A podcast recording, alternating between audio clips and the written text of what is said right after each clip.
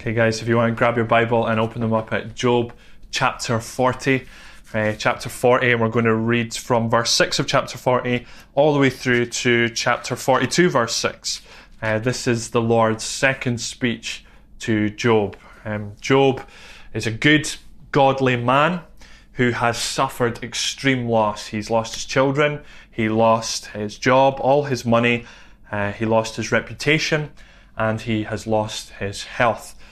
And he has been crying out to God uh, for some answers. And, and, as we've kind of looked at, at Job's cries, we've seen some amazing uh, statements of faith that, that, that this man has uttered in his pain.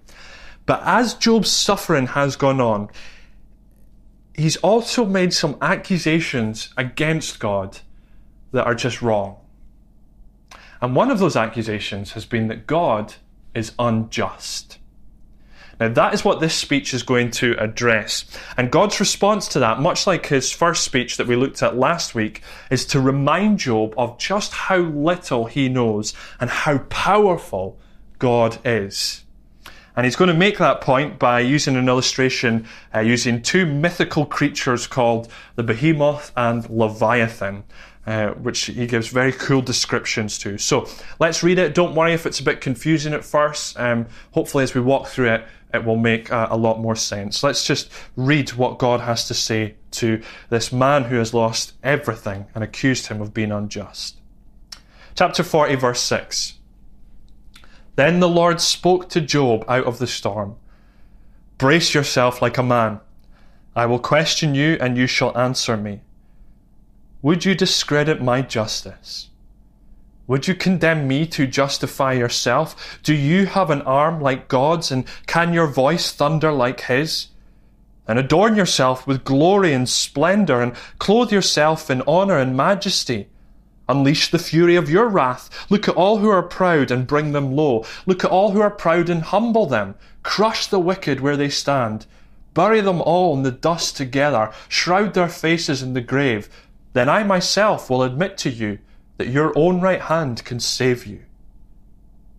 Look at Behemoth, which I made along with you, and which feeds on grass like an ox. What strength it has in its loins, what power in the muscles of its belly. Its tail sways like a cedar, the sinews of its thighs are close knit, its bones are tubes of bronze, its limbs like rods of iron. It ranks first among the works of God yet its maker cannot can yet its maker can approach it with his sword.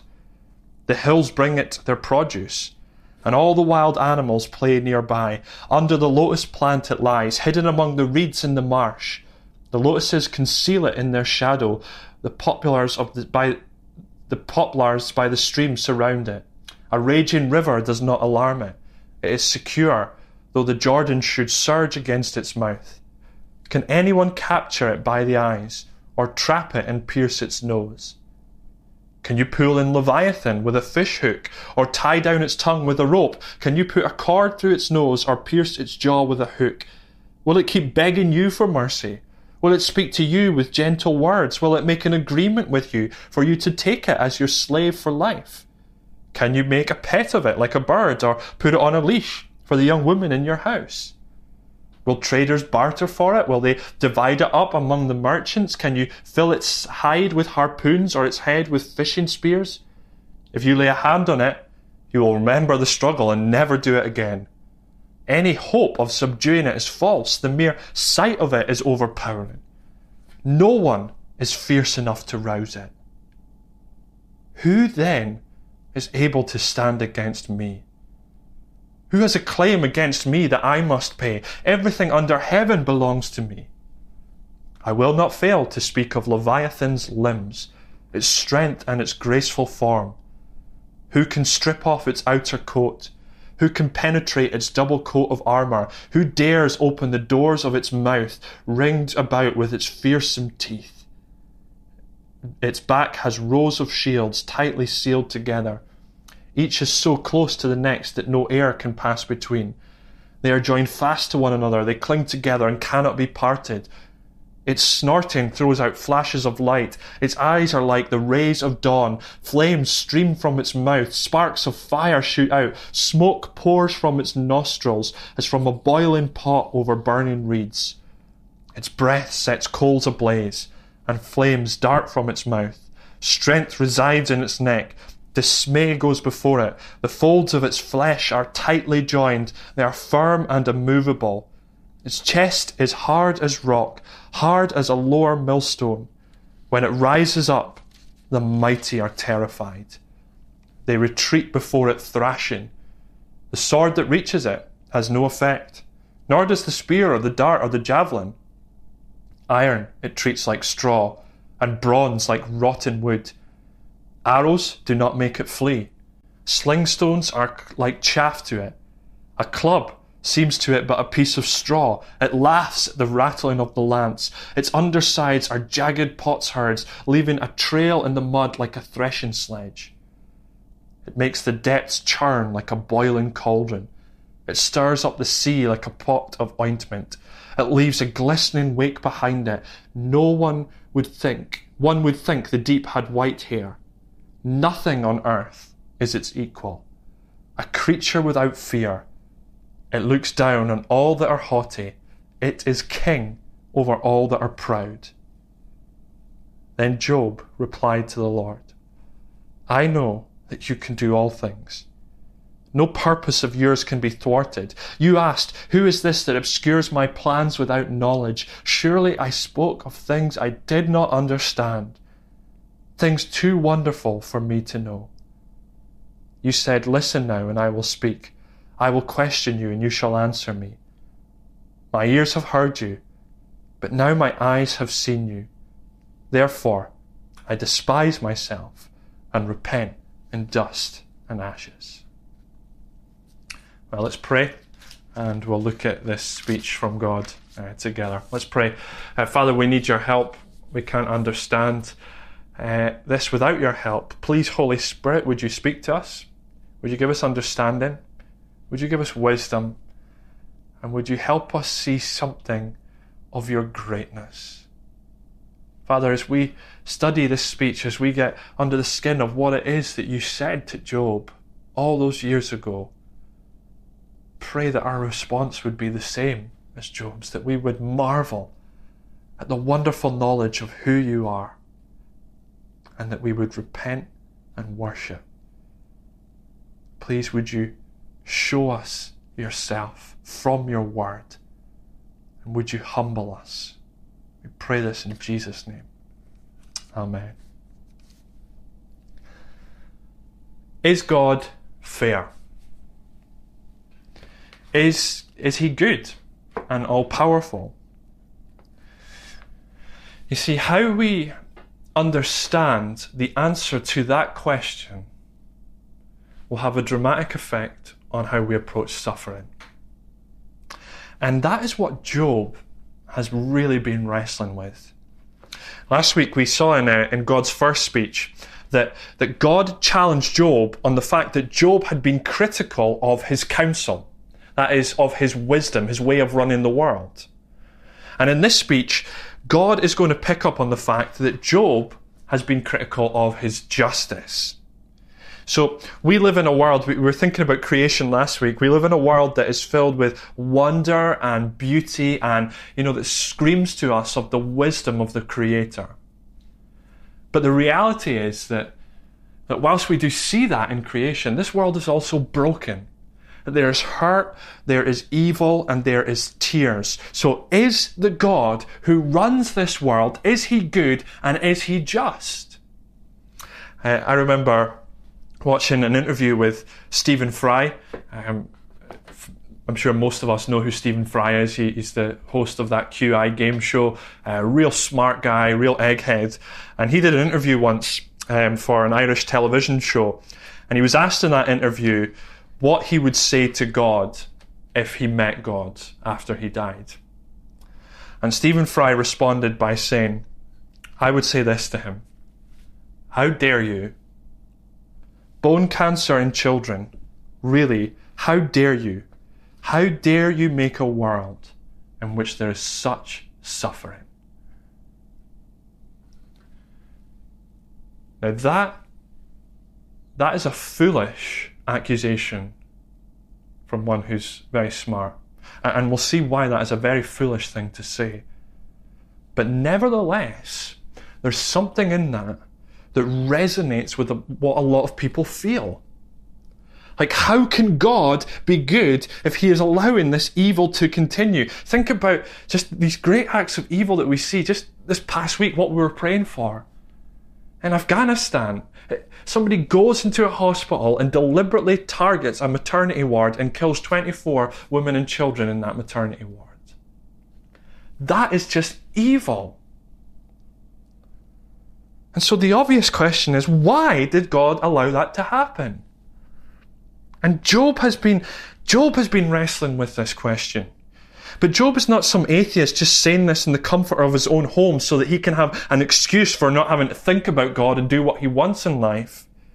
Job is a believer who, who loves God, who's followed God all his life, and he is crying out from the pit of suffering, Why, God, would you let me suffer when all I've done is seek to live faithfully for you? How could you let me grow, go through this? How, how is it just to treat me this way when we were friends? Some of us listening to this have been victims of great evil done by others. Some of us have maybe experienced suffering that's just come out of nowhere. And some of us might not have, but we will have friends or family who have, people in the church that we know who have gone through these things. So, so what do we do with this? With the problem of evil? Is evil just given a free rein? That is what this speech is going to address. So it might have been confusing when we read through it, like the descriptions of these creatures, but that is at the heart of what this speech is going to address. So it's profoundly relevant to us today. Now, we can sympathize with Job's feeling and we've seen that there are many in the Bible who express the frustrations of not knowing what God is doing and why God allows certain things to happen. And it's important, like we've said, that we express that to God. Why God? That we pray that to Him. But we need to be very careful. We must always remember that suffering, no matter how extreme, does not give license to sin. And whilst we must be emotionally honest, that, that honesty must not bleed over into accusations that basically make out that we know better than God, that God is wrong and we're right. And, I think, I think that's where it's got to with Job. And so Job, Job needs to be humbled and he needs to realize that what he has said about God's justice is wrong. Now, it is not cruel, I said this last week, it is not cruel, nor is it unkind for God to do that. For God to remind us that He is God and that we are not. That, that He is good and that we are not. That is the most helpful knowledge you could ever have in suffering, and it will transform Job when he gets it. God never answered the why, never throughout the whole book of Job. He never answered that why question, but he does answer the who. And that is what we need to know. And that's what God's going to tell Job now. And he begins with a rebuke. You can see it in verse 6. Verse 7, sorry. Brace yourself like a man, I will question you, and you shall answer me. Would you discredit my justice? Would you condemn me to justify yourself? Now, um, if you remember a couple of weeks back when we looked at Elihu, that was the very reason that Elihu got angry with Job. That Job has discredited God's justice. But according to God, that he has done that to, to show how he is in the right, to make himself look good. He's condemned God in such a way in which he's basically said, Look, I am right, I know what is best, and God, you have not done well in this situation. See, this is the fundamental problem with, with thinking like that, with, with what Stephen Fry has said, and with questions that we ask on God's justice. The problem is that our assumption is that our way of understanding the world is always right. We're always right. We know what's best, and God therefore has to play by our rules. He, and if He doesn't, He owes us an explanation. And when you think like that, basically you're, you're treating God as if He's down on our level, and, and we're kind of above Him, marking Him on how He does. And so, do you see what God says to Job? Verse 9. Job, do you have an arm like God's? Can your voice thunder like His? If you know so much, Job, then why don't you have a go at governing the world? That's what he basically goes on to say in verse 10 to 14. Why don't you clothe, adorn yourself with glory and splendor? Why don't you go and survey the vast arrogance of humanity? Why don't you crush them in your wrath? Why don't you sort it all out? If you can, then, verse 14, I myself will admit to you, Job, that your own right hand can save you. The point in all this is that Job has to say, Well, I can't do that. Well, if you can't do it, then what right do you have to question the God who can? If you can't save yourself from evil, then why do you quiz the one who can save you? Look, this is, this is not cruel. This is an essential reminder that in our pride, we mustn't reduce God to our level. He is infinitely greater, and therefore we, we can't expect to understand all that He's doing. All the details of, of how this is working out. But what we do need to know, what we desperately need to know, is that evil and suffering are not pointless things that are happening. Even suffering and death are not out with His control. And so God is going to illustrate that point. And he's going to illustrate it by talking about two mythical creatures, the behemoth and the leviathan. And the effect that the effect that this speech will have on Job, it, it's a much stronger effect than the first speech had. In the first speech, Job was silenced as he thought about God's majesty.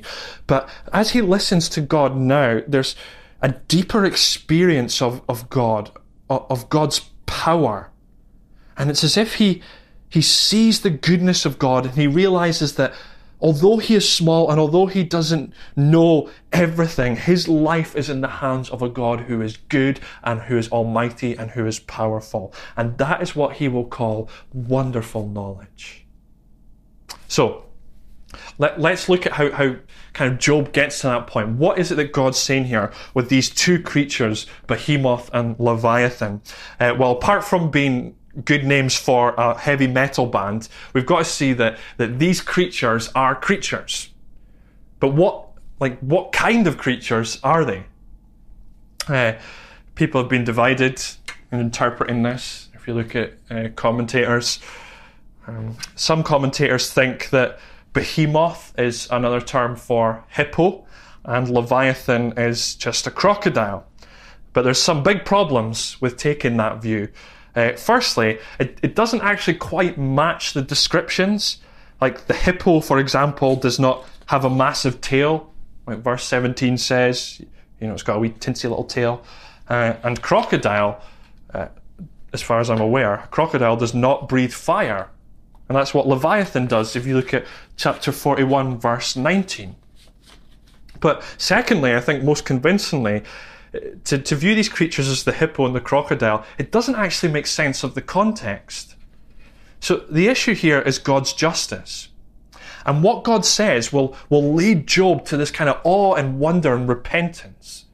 So it doesn't seem likely that God is saying, oh, You're challenging my justice, Job. Uh, oh, well, look at the hippo and look at a crocodile. And then that leads to this kind of repentant response from Job. No, that there's something else going on here. What are these creatures?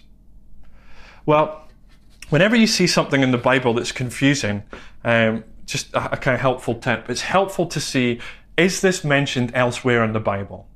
The Bible is the best way to understand the Bible. Now, the behemoth isn't mentioned anywhere as far as, as I'm aware, but we do hear about this Leviathan creature. He's actually men- mentioned quite a lot in the Bible. In fact, e- even in the book of Job, if you were to go back way back to Job chapter 3, verse 8, uh, Job talks about Leviathan being this creature that's caused his suffering, this creature that can um, wipe out the day. So it's something supernatural. If you were to look at Isaiah chapter 27, verse 1, and Psalm 74, you can check out these passages later. Um, you would see that Leviathan is mentioned there as this great sea serpent, as the kind of embodiment of evil and chaos. When we get to the New Testament, Revelation chapter 12, verse 9, Leviathan is identified as the great dragon, as Satan. So the Bible makes it clear that this creature is representative of the devil. In fact, uh, um, at the time of Job, uh, Leviathan and Behemoth were popular storybook figures. There were these kind of mythological creatures that you would read of in other cultures that were symbols of, of chaos and evil. Um, I guess, like in the stories we have today, you know, you've got kind of symbols of, of bad guys, someone like the Joker from Batman. One of the commentators makes the point that the behemoth is actually like a picture of death, this kind of great big devouring monster, kind of like how we would use, you know, the Grim Reaper as a symbol for death today. And I think that that makes sense to, to link death with the devil because they're linked together throughout the scripture. So, so here's what we've got here. We've got two beasts symbolic of chaos and evil, of death and the devil. And, and look at how God kind of goes into detail describing them. He's, you can see he's, he's trying to get Job just to realize how powerful and how terrifying these creatures are. Look at Behemoth, first of all, verse 15 of chapter 40. God says this Look at Behemoth, which I made along with you, and which feeds on grass like an ox what strength it has in its loins, what power in the muscles of its belly. Its tail sways like a cedar, the sinews of its thighs are close knit. So think of just this huge creature like, um, I don't know, Godzilla or something, huge and powerful. No one can come near it. Only God, verse 19, only God, its maker, can approach it with the sword. In other words, here we have a creature that can only be killed by God. It's not a hippo, something far greater and more terrifying than that. Verse 24, what God says Can anyone capture it by the eyes, or trap it and pierce its nose? And goes on, God goes on to describe in chapter 41 Leviathan, and kind of most of the time is given to describing Leviathan here, this, this great sea monster you know, you can picture it um, as, a, as a huge monster from a film like Jaws. Remember that famous scene in Jaws? We're going to need a bigger boat. Or something from 20,000 Leagues Under the Sea, or, you know, the, the Kraken uh, from Pirates of the Caribbean. Uh, you can tell I've just been watching a lot of films in lockdown.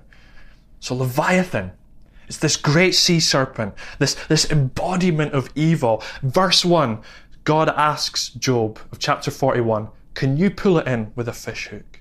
Or tie down its tongue with a rope? Can you put a cord through its nose or pierce its jaw with a hook? Will it keep begging you for mercy? Will it speak to you with gentle words? Will it make an agreement with you, Job, for you to take it as your slave for life?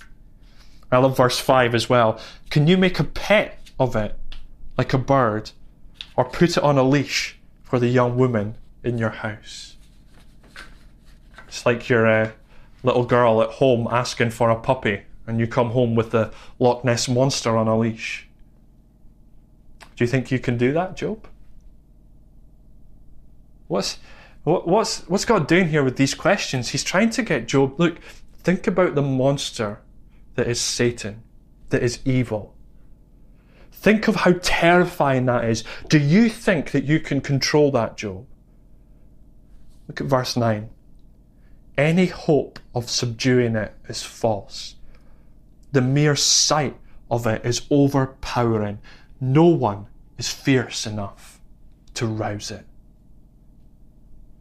But then look what God goes on to say. This is really interesting, right? If evil is Satan is this terrifying beast that no one can, can stop apart from God, how much more terrifying then must God be? If that's the creature, what about the creator who made him? Verse 10b, who then is able to stand against me? Who has a claim against me that, that I must pay? Everything under heaven belongs to me. Everything belongs to God, including Behemoth and Leviathan, death and the devil, including those terrifying forces of evil. You see, this is what the Bible teaches, and it's what the book of Job has been teaching us. And it makes all the difference when we think about evil and injustice. There is no battle between God and Satan. Okay? There's not this the forces of good fighting the forces of evil. There is God supreme over everything, and everything that is good and bad is underneath him and answers to him. We saw that right at the very beginning of Job. That's why it's a, it's a kind of fitting ending to this book. Satan can only do what God permits him to do and what God goes on to do. In, in verse 12 to 34, uh, he, he, he, describes in great detail the power and terror of this, this creature. Its rows, uh, uh, its back is like a row of shields. It, it breathes fire and smoke from its nostrils. No human being is able to hurt or destroy it. Just look at the very last um, description. Look at verse 33, right at the end. Nothing on earth is its equal a creature without fear. It looks down on all that are haughty. It is king over all that are proud. This is the devil. He's described in the New Testament as the prince of this world, the king of pride. And here he is compared to a terrifying sea creature, but a creature who is nonetheless answerable to the Creator. So, what is God saying? what is God saying here? How does this kind of elicit such a strong response from Job? Well, when we think about evil, what do we learn? Two truths from this. Firstly, death and the devil are terrifying realities that we have no control over. These great monsters are described in such detail by God to make Job feel small and to help him see how completely underqualified he is and we are when we start to challenge God's rule over evil. It's far more complex, far more terrifying, Job, than you could realize. The devil, the great Leviathan, was the one who inflicted Job's suffering. And he is active in this world. C.S. Lewis um, wrote a famous book called The Screwtape Letters. And in the introduction to that book, he made the point that there's often two mistakes we make when it comes to Satan and his demons. The first mistake is that we see them everywhere. So much so that we just blame everything on Satan and we take no responsibility for ourselves. But the second mistake we make is to completely ignore them as if he is not there and not active. Satan is active. And he wants to destroy those made in God's image. Violence, abuse, illness, death, lies, they come from him. But evil is not just a thing out there. It's not just something that we occasionally see on the news. You see, when we accuse God, we make, we make out as if evil is just out there. Like it's just something that's out there. And we're, we're the neutral observers. We're like invigilators at an exam, marking God on, on how he's getting on, dealing with this problem of evil. Evil's not something that's out there. Evil's something that's inside all of us. And we see it ultimately in our pride, and the very fact that we think that we would know better. See, that is how God describes the devil, how he describes Leviathan in verse 34 as one who is king of all the proud. We are proud. Even Job, who is the best of us, and make no mistake, he is the best, most faithful follower in the Bible. even he has pride. The best of men are men at best, as the saying goes. And that pride has come out in these accusations he has made against God. See, sin is when we put ourselves in, this, in the center and we ignore our Maker, when we make it all about us, and all of us do that, and therefore all of us are in allegiance with Leviathan. Ephesians chapter 2 um, says this that without Jesus, we're dead in our sins and enslaved to the devil. So when we ask God to eradicate evil and death, we're not standing on the sidelines. We, we're putting ourselves in the crosshairs. So not only are, are we helpless when we think about these terrifying realities, but we're tied into this. We're part of the problem. But this is the good news. And this is the wonderful knowledge that we need. Death and the devil might be out with, out with our control, but the second thing we see here is that death and the devil are in the complete control of a good and powerful God. That's what God is getting Job to see. Look, he doesn't explain why. Job doesn't need the answer to that why question. If he got it, then basically God would be saying, you know, Job was right in his accusations that somehow he owed Job, that, that he is on Job's level, and therefore God would cease to be God. Job needs to know that God is God. He needs to fear the Lord. And it's what we need. We, we desperately need. It might not be what we want, but it is what we need. We need to know how powerfully in control of everything God is. Look, I don't know if you've ever, um, if you've ever met a wild animal of such size and ferocity that kind of freaks you out. Um, I remember when I was wee, uh, my granddad has a farm, and I remember being on that farm wearing uh, an all red tracksuit. It was the 90s. Uh, and I was wearing it in, in, a field with this huge bull, which did chase me. As soon as I went into the field, it started running after me and chasing me, and it was terrifying. Or I don't know if you've ever encountered, you know, a dog that's just wild and snarling and barking.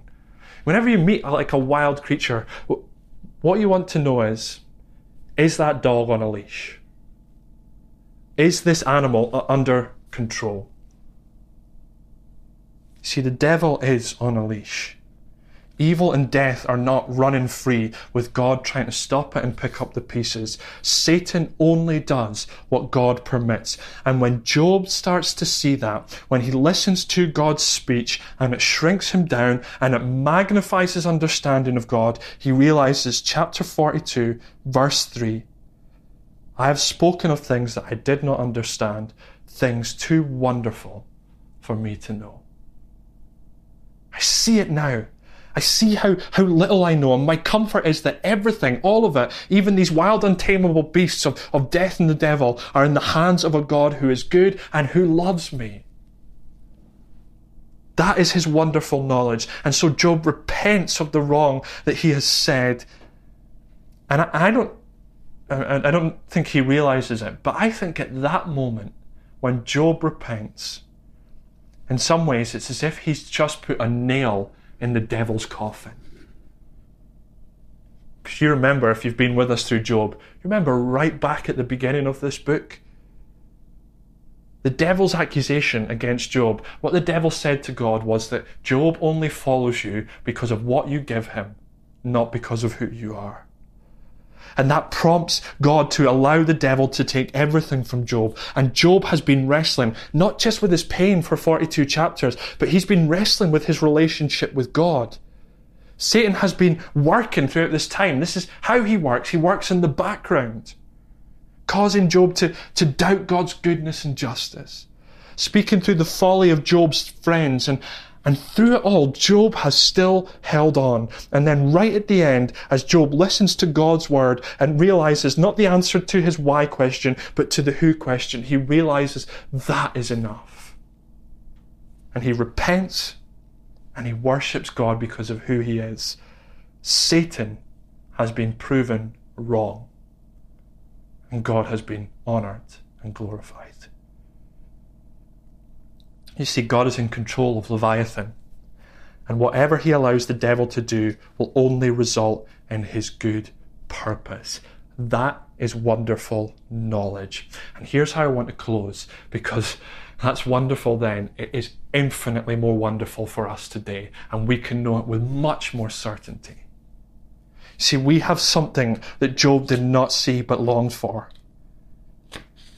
We have seen Jesus, and therefore we have seen how Leviathan will ultimately be defeated. Uh, in the Gospels, Mark's Gospel, chapter 5, uh, Jesus meets a man who had just been tormented by evil and, and it had wrecked him. He was uh, possessed not by one demon, but by so many demons that they were just simply called legion. And you know what happens when, when Jesus approaches those demons? There's not this battle of wills between Jesus and the demons. The demons fall at his feet and they cower before him and they beg him for mercy. And Jesus, with a word, drives these demons out of this man into a herd of 2,000 pigs, and the pigs all run off the edge of the cliff. A foretaste of, of, the, of the judgment that Jesus will bring on the forces of evil. And you know, the people there saw that. And they were terrified of Jesus. Of course they were, because with a word, he dictates and controls Leviathan. He has power over evil, and the ultimate defeat of Satan and death, it comes at his crucifixion.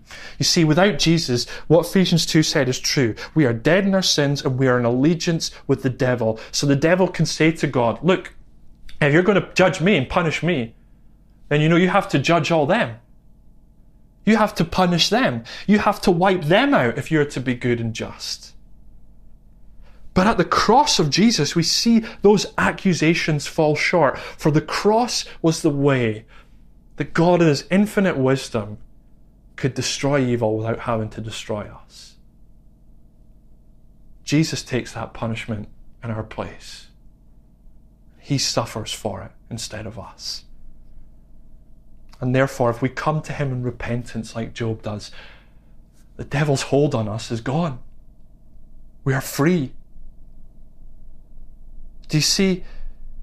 The moment that it seemed that Behemoth and Leviathan had triumphed, when the Son of God was crucified, the darkest, most evil moment in history, but that moment where it seemed that they had won was actually the moment that they were destroyed. Who would have thought of that as the solution? We know so little and yet, through that, Jesus has set us free from every sin, from the devil's hold. And because he rose again, he set us free from death itself. Every act of evil will be used for God's purpose. And we can't see it now, but look at the cross. Because that's the wonderful knowledge that we have to hold on to. For all who trust in Jesus, he will not let your pain and suffering be pointless. What bad has happened to you that will not be the final word. The effects of that are not final. God and His unsearchable providence will use it. How we do not know, but it will be used for your eternal joy when you are with Him, free from death, free from evil, and every tear will be wiped away. Let me pray. Father, thank you for that wonderful knowledge of how you govern and how you are in control of evil, Satan, and death. Thank you that we have seen how you can use the darkest moments to bring about the greatest joy. We have seen it at the cross.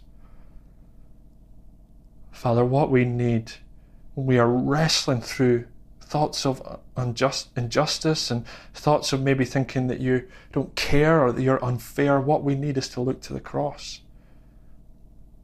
Not to ourselves and our standards. Please, would you, in your wisdom, lead us to fix our gaze upon what the Son of God did for us on that cross how he destroyed all this sinful pride in our life without having to destroy us. Now we're free. God, there's such great knowledge here, and we're just dipping our toe into it. Help us, please, just to grasp something of the majesty of who you are, of your power, and of your goodness. Pray this. In Jesus' name, Amen.